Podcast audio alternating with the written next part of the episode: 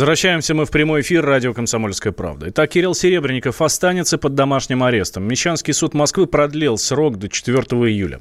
Слушания по существу, которые начались в октябре, продолжаются. И по версии следствия, в 2011 году режиссер разработал проект по развитию и популяризации современного искусства «Платформа», на которой Минкультуру выделил 214 миллионов рублей. А, были предоставлены заведомо недостоверные сведения о количестве и стоимости а, мероприятий. Это, опять же, я повторюсь, версия следствия. Всего, полагаю, полагает следствие, похищено больше 130 миллионов бюджетных рублей. С нами прямо сейчас на связи кинообозреватель «Комсомольской правды» Стас Тыркин. Стас, здравствуй. Здравствуйте. А, знаешь ли ты про планы Серебренникова, да? Ну, по крайней мере, ближайшие на, три, на ближайшие три месяца. Ну, вот, например, фильм «Лето», да, он монтировал, находясь под домашним арестом. Ну, да, это общеизвестный факт. И это так же, как и то, что он продолжает работать. И вот только что в Гамбурге я был на премьере его оперы, которую он поставил э, дистанционно при помощи своих коллег потрясающих и сотрудников. Э, Набука Верди прошла с огромным успехом, так же, как в Цюрихе э, несколько месяцев назад была премьера оперы Моцарта Казифантути. Все же, женщины делают это, то есть без работы он и не может, и всем ясно, что это за человек такой уровень трудоголизма, то есть не позволяет э, как бы у, участие в, в, в, в махинационных как бы схемах, это либо-либо, это угу. очевидно сейчас всем абсолютно. И очень стыдно и грустно то, что э, происходит, э, то, что произошло вот только что и чему, в общем, нет объяснения. А, Стас, последний вопрос, если можно коротко. В ближайшее, в последнее время все больше известных людей выступают в поддержку Серебренникова, но он все еще под домашним арестом. Отсюда вопрос, так насколько велика вот эта сила общественных защитников, общественного мнения? Ну, очевидно, что ни, нисколько, что, так сказать, э, если даже уже программа э, Дмитрия Киселева высказывается как бы в поддержку э, Серебренникова. То есть это очевидно все абсолютно, что дело шито белыми нитками, но, видимо, в ход пущены какие-то артиллерийские силы, о которых мы не подозреваем, или точнее mm-hmm. подозреваем на самом каком-то высоком эшелоне. Да, Стас, спасибо большое. Стас Тыркин, кинообозреватель «Комсомольской правды», был с нами на прямой связи. Мы следим за развитием событий, и все новости по делу Кирилла Серебренникова вы обязательно узнаете из эфиров радио «Комсомольская правда». А теперь давайте вернемся к теме гибели Натальи Филевой. Это совладелец авиакомпании Seven. Я напомню, что она погибла 31 марта в авиакатастрофе в Германии. Так вот, Наталья была не только успешной бизнес-леди, но и крупным меценатом. Она многие годы боролась с распространением ВИЧ в родном Новосибирске. Об этом в эксклюзивном интервью радио «Комсомольская правда» рассказал экс-замминистра экономики России и друг семьи Филевых Иван Стариков. По его словам, несколько лет назад э, Филева на свои собственные деньги купила 4 передвижных станции для тестирования на ВИЧ и гепатит и передала их Новосибирской области. Мы не знали этого до сегодняшнего дня, потому что сама Наталья об этом не рассказывала никому, не хотела распространять информацию, говорит Стариков. Новосибирске запустила тесты на СПИД, они использовали боевой опыт авиации, когда самолеты Второй мировой войны возвращались авиаконструкторы, защищали не туда, куда попадали снаряды и пули от э, пушек и пулеметов, а туда, куда они не попадали. Потому что понимали, что главное защитить те места, куда пули и снаряды не попали. То, что делали Филевы, проводя анонимные значит, тесты на СПИД, четыре машины по городу и области непрерывно ездили. Это вопрос использования боевого опыта. Это Иван Стариков, бывший заместитель министра экономики России, депутат Госдумы. А тем временем эксперты Межгосударственного авиационного комитета сегодня возобновят работу на месте трагедии. Их основной задачей будет оценить техническое состояние самолета, чтобы исключить версию о его неисправности. А в прессе появилась информация о человеческом факторе.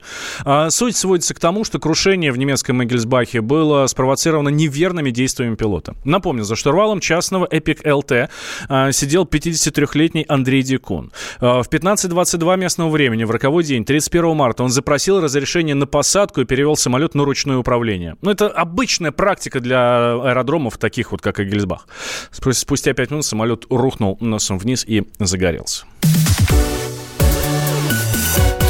Помните итальянского нейрохирурга Серджио Канаверо? Это тот самый дядька, который обещал пересадить голову россиянину Валерию Спиридонову, а у него, у Спиридонова, серьезное заболевание, мышечная атрофия, и он может только шевелить головой и пальцами. Единственный шанс для него – это пересадить голову на другое тело. Так вот, этот Серджио Канаверо пока тренируется – но не на кошках, как вы могли подумать, а на собаках и обезьянах. Он провел реальную операцию. И вроде как все прошло успешно, но, по крайней мере, на опубликованном видео собака бегает и ведет себя ну, весьма активно. Неужели не за горами и пересадка головы человеку в медицинских терминах разбирался мой коллега Максим Клеменов? Серджио Канавера обещал пересадить голову человеку еще в 2013 году. Он опубликовал тогда статью с описанием операции и назвал первого добровольца. Им оказался российский программист из Владимира Валерий Спиридонов.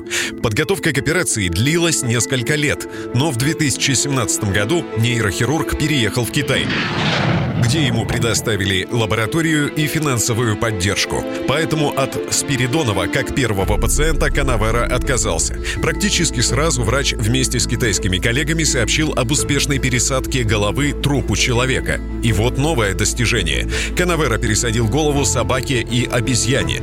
Если судить по статьям в научных журналах, можно прийти к выводу, что была проделана большая работа, говорит редактор отдела науки и образования комсомольской правды Ярослав Карабатов. В одном случае описывался эксперимент с 12 самками бигли, такая охотничья порода. Всем бедняжкам перерезали спинной мозг. При этом 7 животных из экспериментальной группы, которых лечили с помощью полиэтиленгликоля, действительно к ним вернулась двигательная функция. И на видео эти мученики науки, в общем-то, достаточно бодро бегают на лапах. И аналогичный опыт был проведен и с обезьяной. Эксперимент на животных можно было бы назвать прорывом в области нейрохирургии, но, к сожалению, пока нет никаких документальных подтверждений этой операции, есть только статьи. Врач-трансплантолог, доктор медицинских наук Алексей Джао называет итальянца авантюристом. Пиар и прочее. Никто поэтому из нормальных стран с ним не сотрудничает. Он пытается найти каких-то таких же. Но, понимаете, это же уровень такой этических комитетов и реноме э, отдельных учреждений, и никто не хочет его подрывать. Фантастика, которую описал Беляев, знаете, в главе Дуэла, очень хорошо. Ничего не изменилось с тех пор. Наверное, да, теоретически когда-нибудь мы достигнем и этого. А это так же, как запустить, знаешь, в космос одну ракету и больше ничего не делать на этом. Надо запускать все регулярно.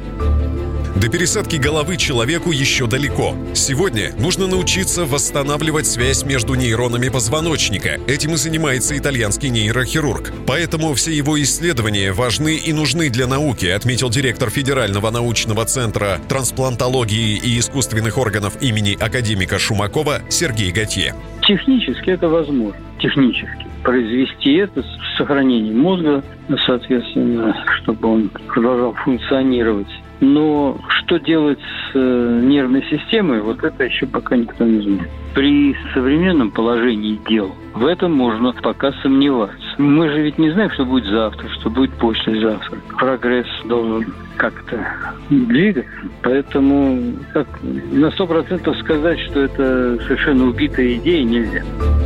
Владимирский программист Валерий Спиридонов с детства страдает мышечной дистрофией. Передвигаться может только на специальной коляске. Шесть лет назад, перед тем, как решиться на участие в проекте, он изучил много научных трудов в области нейрохирургии. Тогда Спиридонов говорил «Комсомольской правде», что ему было страшно давать согласие. Но Канавера он полностью доверял и верит в успех. Когда ему проведут эту операцию и будет ли она вообще, сегодня большой вопрос. Максим Клейменов, Радио «Комсомольская правда». Если бы ты знал, как мне жаль Если бы ты знал, как болит Если бы ты видел мою печаль в лицо Ты бы знал, что она говорит. Да не важно, что ты сказал Ведь не важно, что, а как. Я тебя услышала, я поняла Да и ты стою одна. Снова курю, мама, снова. А вокруг тишина Взятая за основу.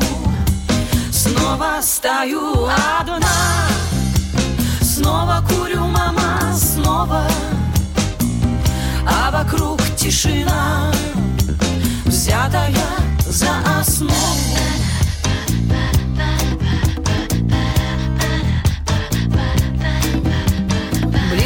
печальный момент.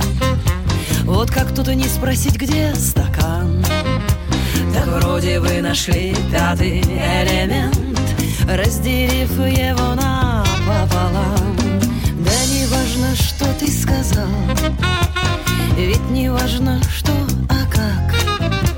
А я тебя услышала, я поняла Да и ты далеко.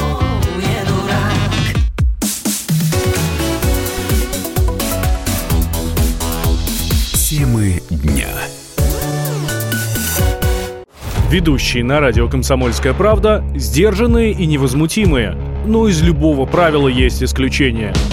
Дай по морде мне. Встань и дай. Хочешь уважаемый, стекло хочешь? такое? Давай. Он- не говно в эфир кидаешь. Я- Ты несешь какую-то хрень. Мы расстреляем его из водяных пистолетов мочой. Самый горячий парень радиостанции в прямом эфире. Исключение из правил с Максимом Шевченко. Слушайте по вторникам с 8 вечера по московскому времени.